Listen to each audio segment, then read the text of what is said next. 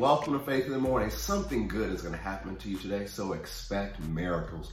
Remember how much your God loves you. John 17 tells us that our Heavenly Father, God Himself, loves you as much as He loves Jesus, the Son of God. He loves you, and there's nothing you can do that can change His love for you. So stay in faith so you can receive the benefits and the blessings of His love.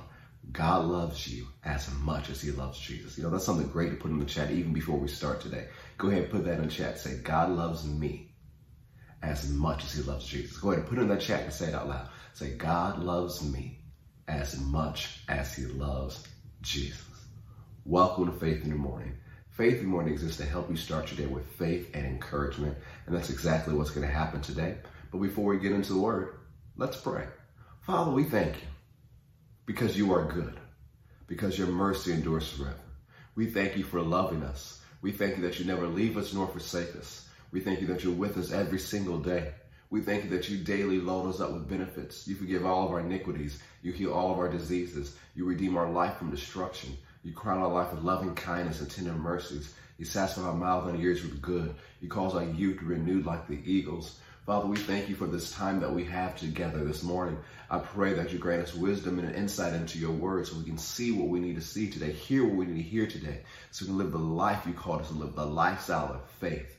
Let the word speak big within our hearts and strengthen us and feed our spirits so we can stand strong in these times. And Father, we pray according to 1 Timothy chapter 2 for those who are in authority.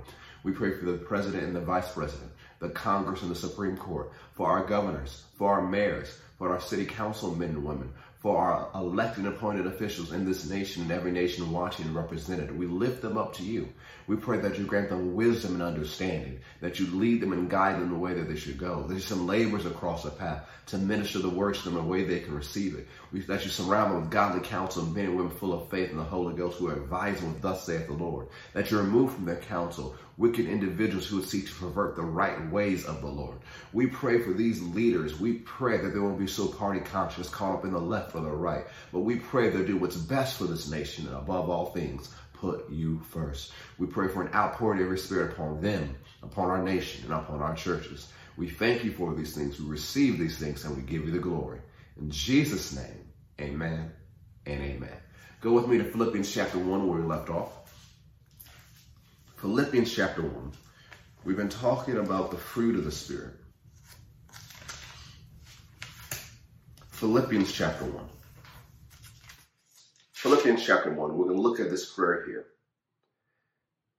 And it says, And this I pray, that your love may abound yet more and more in knowledge and in all judgment, that you may approve the things that are excellent, that you may be sincere without offense to the day of the anointed one Jesus and his anointing, being filled with the fruits of righteousness which are by Jesus Christ unto the glory and the praise of God.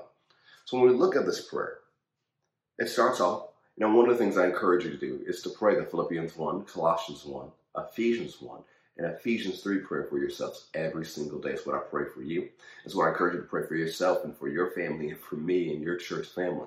These are powerful spirit inspired prayers written in scripture that give us the ability to pray these same prayers. And they have powerful results. I wrote them, I wrote about them in a book a few years ago called Prayers That Will Change Your Life. And this is one of the prayers. And look at how it begins.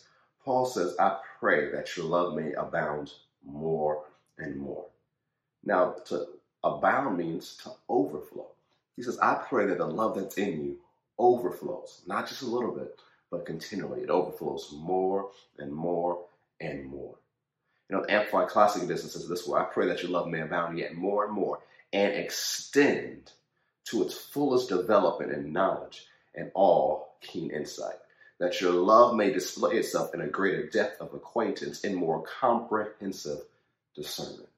Now, one of the things you have to understand about love is that when you were born again, the love of God was poured out into your heart, Romans says, by the Holy Spirit who was given to you.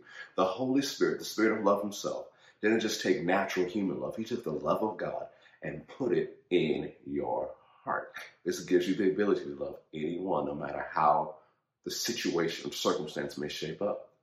But it's not just supposed to stay just, okay, I just have this love in my heart. This love is supposed to overflow. It's supposed to increase. It's supposed to get to a place where people sense the love of God just by being in your presence. We don't just have a little love. Your love is overflowing. And when we look at the fruit of the Spirit, listen in Galatians 5, which I'm sure we'll look at probably either this week or next week, that it starts with love. Love flows through every single gift, fruit of the Spirit. When you understand God's love for you and God's love in you and God's love flowing through you, it enables you to live the Spirit inspired, Spirit controlled, Spirit encouraged, Spirit led life. It flows from the love of God. And so our love must overflow. And one of the ways our love overflows is focusing on how much God loves us. You remember the greatest commandment. Jesus said you should love the Lord your God with all your heart, mind, soul, and strength, and you should love your neighbor as you love yourself. Now, you're only able to do that once you know that God loves you. Because God's not going to ask you to do something that He's not willing to do Himself. So God's asking you to love you, to love Him with everything you are and everything you have. Because God has already loved you with everything He is and everything He has. And we need to focus on Him instead of behavior modification. Yes, we change our behavior. Yes, we change our conduct to the what holiness calls us to live. But we don't focus on our behavior. We focus on Him. And the more we focus on Him and look at Him through His Word and look at Him through our relationship with Him through prayer and spending time with Him, the more we change to His image. The more we look at this glorious Word, this mirror, we're changed from image to image, glory to glory. So we look more like Him. So our focus must be on Him and on His love. He loves us. We started this broadcast talking about how He loves us as much as He loves Jesus. And we focus on the love of God and put our faith in God's love for us. Guess what happens? We begin to imitate that love. You know, Ephesians tells us to imitate God as dear children. We should love others as God loves us. But we have to have an understanding of how much God loves us. Because if you live with a mindset that you owe God. So you're going to try to live holy and do what's right because you owe God. You're trying to have a performance based life that's based on debt instead of love. It reminds me of the parable Jesus told the parable of the man who owed $20 million. And he t- went to the king, to the Lord, and said, Hey, give me some time and I'll pay you back everything. And since the king was moved with compassion, that's the phrase found often in the Gospels explaining Jesus' ministry. He's moved with compassion. And it says he forgave him the debt. Forgiveness is a financial term. He canceled the debt, which means that man does not owe him anything, doesn't owe anybody anything. But what was the first thing he did? Now think about this. If you had this outstanding debt, let's say you had student loans piling up, and you're trying to figure out how you're going to pay it. Everybody's calling you to pay, but all of a sudden your student loans are canceled. The first thing you're going to do is probably celebrate. Call your families and friends. You might just rejoice in the fact that that debt is no longer on your shoulders, it's no longer hanging over your head. But that's not what that man did in the parable. He went and found someone who owed him 20 bucks, grabbed him by the neck and shook him and said, Pay me what you owe me. And the man said, Hey, give me some time and I'll pay you back everything. And of course, you know how the parable goes. The man was unwilling to be patient and give that man time. He threw him in a debtor's prison and then the king called the man back. He said, I forgave you this great debt, and you couldn't forgive this small debt. Now, one of the things I want to point out, because people say, oh, the man who owed $20 million, he was just a bad person. He couldn't forgive someone of something so small. I don't think he was a bad person. I just don't think he believed he was forgiven. Because the first thing you do is go find somebody who owes you money. This shows you you're still in a consciousness of paying off a debt. He thought he just got more time. I don't think he truly believed that he was forgiven. And if you don't truly believe you're forgiven, it will affect your conduct and your behavior and how you treat others. We have to understand that we are forgiven. God has forgiven us because of Jesus. When you made Jesus Lord of your life, when you confessed your sin, when you asked God to forgive you, He has forgiven you. He is not holding your sins against you. Your iniquities, He doesn't remember anymore. And because you understand that you're forgiven, it should help you forgive others. Because you understand that you're loved, it should help you to love others. When we focus on how much God loves us and what He's done for us through Jesus, it enables us to love others and operate in the fruit of the Spirit or the character traits of Jesus. This love is supposed to overflow in our lives in all knowledge and judgment. So it's not just splashing around and saying, oh, we just love everybody and there's no standards for love. That's not what the Bible's saying. All knowledge and judgment. So we're accurate in how we love others. We're specific in how we love others. We're loving others the way they need to be loved. You see, uh, I explain this to couples all the time in premarital or marital counseling and how whatever conversation comes up, that when we look at the love commandment, we take it a way that we probably should. Love others the way, you know, like the way you love yourself. You say, well, well, my love language is this, so I'm gonna love everyone through my love language. That's not what it's saying. You don't want people to love you through their love language. You want people to love you the way you need to be loved. Which means that because you have the love of God on the inside of you, it enables you to love others the way you need to be loved, even if the way they need to be loved is not your love language and it's not something that you are familiar with. But the love of God on the inside of you can overflow to the point where you can love others the way they need to be loved.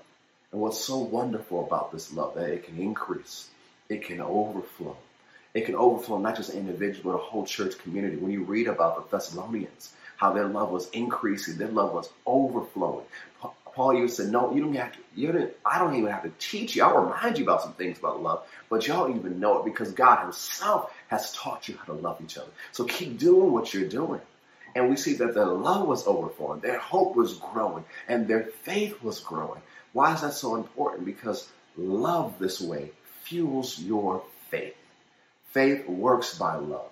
Faith is fueled by love. And if you want your faith to go far, you need to have a life filled with the love of God. It will fuel your faith. So I like to say this way in part of my daily confessions that my love overflows more and more, and my faith grows exceedingly because I've taken Jesus as the author, finisher, and developer of my faith.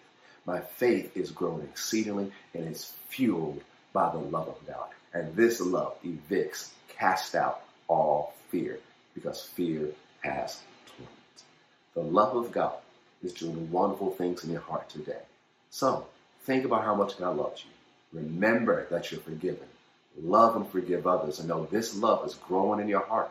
It's overflowing. It'll fuel your faith and you'll see the goodness of God, the power of God, and miracles of God manifest in your life on a regular basis.